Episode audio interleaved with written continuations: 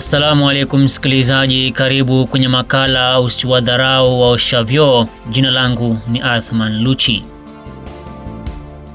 Baadhi ya watu wadharau vijana wanaoosha vyoo na kudhani kuwa ni vijana waliokosa mwelekeo na elimu, lakini ukweli ni kwamba vijana hawa wanatumia fedha wanazopata kwenye kuosha vyoo katika kujiendeleza kimasomo na kimaisha. Mradi huu wa kuosha vyoo ulianzishwa mwaka 2015 na shirika la maji na ufanisi kwa ushirikiano na serikali ya kaunti ya Mombasa na hadi kufikia sasa vijana 26 wamenufaika pakubwa na mradi huu wa kusafisha na kuosha vyoo vilivyoko katika taasisi za umma kaunti ya Mombasa. Watu hudhani kuwa kazi ya kuosha vyoo ni ya wanaume pekee, lakini ukweli ni kwamba wasichana wenye elimu yao ya chuo kikuu pia wamejikita katika kazi hii. Husna Abdallah Musa ni msichana aliyepata alama C+ katika mtihani wake wa kidato cha nne mwaka 2012 katika shule ya upili ya Masaha, lakini kutokana na ukosefu wa fedha za kujiunga na chuo kikuu aliamua kuanza kazi ya kuosha vyoo. Anasema hali ngumu ya maisha kwa familia ilimfanya kutafuta kazi ya kuosha vyoo mwaka 2015 ili kujitafutia riziki sawia na kutoa nafasi kwa ndugu wadogo kulipiwa karo na wazazi. Tulipopelekwa pale, sisi tulikuwa wale wa kwanza kuchukuliwa na maji ufanisi kuja kufanya kazi choo za nje ya Kongowea soko. It was back in uh, 2015 February hapo, so tukafanya, tuliingiza choo za huko na tulizipata katika state ambayo hai, haikuwa nzuri wakati huo hazikuwa na mtu ambaye alikuwa anaziangalia, so ilikuwa ziko free tu, mtu anaingia na yeah. Tulijaribu, tulipewa vifaa, tulipewa support yote ambayo tulihitaji,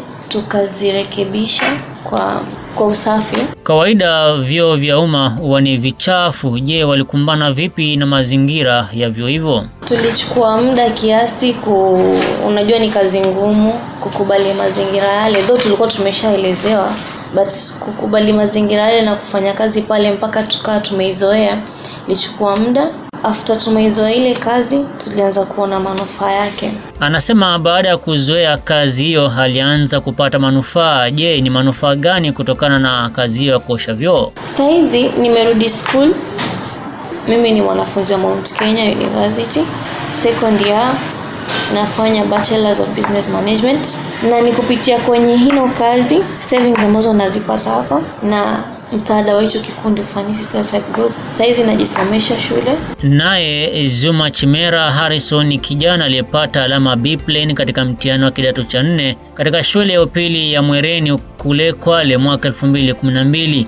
Anasema baada ya kumaliza shule alilazimika kuuza kahawa katika eneo la Feri. Pia anasema kuwa aliwahi kufanya kazi ya askari rungu kwa zaidi ya miaka miwili, lakini azma yake ya kusomea uhasibu haikufifia kamwe. Nikaanza CPA section 1. Section 1 CPA ilikuwa inalipwa 18000 basi na save na save nasoma, nikafikia section 3 hivyo nikalipa. Kusoma nimeng'ang'ana na nimefika kwenye kwenye watu wengi wanaona ni pagumu, lakini nimefika mm. Maanake nimemaliza section 6 CPA. Je, vijana hawa wanalipwa pesa ngapi wanapoosha vyoo? Festus Kimanzi ni msimamizi wa mradi huo wa kuosha vyoo, ananieleza. Now we are paying 9 and uh, from the 9 ndio tunakata 5 tunaweka kwa chama, so hii ingine anaenda nayo. We are in the process also, we want to give them the basic ya 12. Hiyo hiyo ndio nini, tunawalipa kulingana na vile ile mapato ya ile mapato ya chooni kiongezeka, na sisi tunaongeza. Maswali chungu nzima yamegubika vichwani mwa vijana hawa, wasijue watapata wapi ajira tena baada ya muda wao kukamilika katika maji na ufanisi, licha kuwa amepata elimu ya vyuo vikuu. Shida ni kuwa where are we going? Like tumemaliza shule hatujapata job bado huko nje, so if at all zitapatikana opportunities itakuwa vizuri pia na sisi tupate kuwa informed, tujaribu na sisi bahati. Natafuta kazi sana, japokuwa ni ngumu kupata kazi, lakini mimi najua nitapata.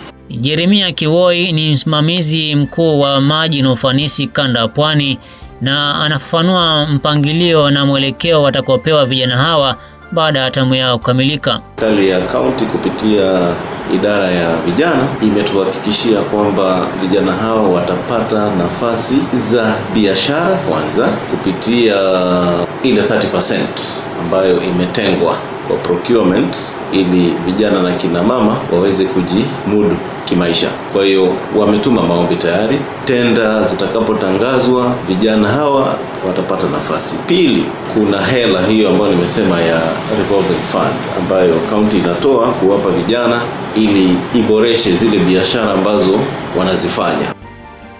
Naye Festus Kimanzi, msimamizi wa mradi huo wa vyoo, alikuwa na haya ya kusema. We are planning to seek audience with the governor of Mombasa. Tumweleze sasa hii mradi ulianzisha imetufikisha hapa. Vijana wako ndio hawa tumewamenda to this level. Sasa utawasaidia vipi? That one we are also planning to.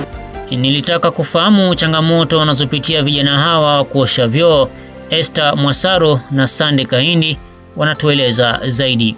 Changamoto ni nyingi zenye nilipitia, haswa kwa upande wa kusafisha. Ile mwanzoni choo zilivyo nilivyoajiriwa zilikuwa chafu na sikuwa si haikuwa kazi nimezoea. Kitu ya kwanza ni ile kujibidisha, nikajikubali na nikaendelea kufanya usafi, nikaendelea kukop na hiyo situation mpaka sasa niko sawa. kuhusu sana sana kazi yetu una kuna kuja tu aina nyingi sasa huwezi jua mtu fulani kazi tabia zake ziko vipi anakuja pale na- anakukaripia tu bila sababu anaanza kutukana lakini itabidi uvumilie na usu, kwa sababu hapo ni kazini huwezi pia ukakuja juu ukakosana mkaanza kunini kupigana Je, vijana hawa wana ushauri gani kwa vijana wengine? Mimi kwa ushauri wangu kwa vijana, ningewaomba sana wasichague kazi. Kazi ni kazi, pesa zapatikana mahali popote. Kitu kizuri ni ile mtu anajikubali na kujitolea kufanya kila kila jambo katika mazingira, mazingira tofauti. kwa vijana mimi nataka niwaambie ya kwamba hata wale ambao walimaliza 8 ambao walimaliza form 4 last year this year awe na program ya maisha yake program nikisema program ni kumaanisha hivi yaani lenye amepanga yeye kama wajua kama twasoma shule huwa kuna kuna zile misemo ya kuambiwa I, I would like to be I would like to be. Sasa ile I would like to be yake aizingatie na awe ni lazima ai aichukue Vijana hawa hawakusita kutoa shukrani zao kwa shirika la maji na ufanisi kwa mwelekeo wa maisha waliopata kutoka kwa shirika hilo. Naweza sema kuwa with maji na ufanisi nimeenda school, nimefungua biashara yangu. So at least niko na mahali kama tatu hivi napata pesa najilipia fees. Niko na biashara nauza mapambo ya wanawake. Maji na ufanisi imetu imetusaidia pakubwa kama vijana, imetu empower Msikilizaji, usidharau kazi anayofanya mwenzio, kwani haujui anapata manufaa gani kutokana na kazi ile. Na hadi hapo sina la ziada, ili natamatisha makala. Usiwadharau waosha vyoo. Jina langu ni Athman Luchi.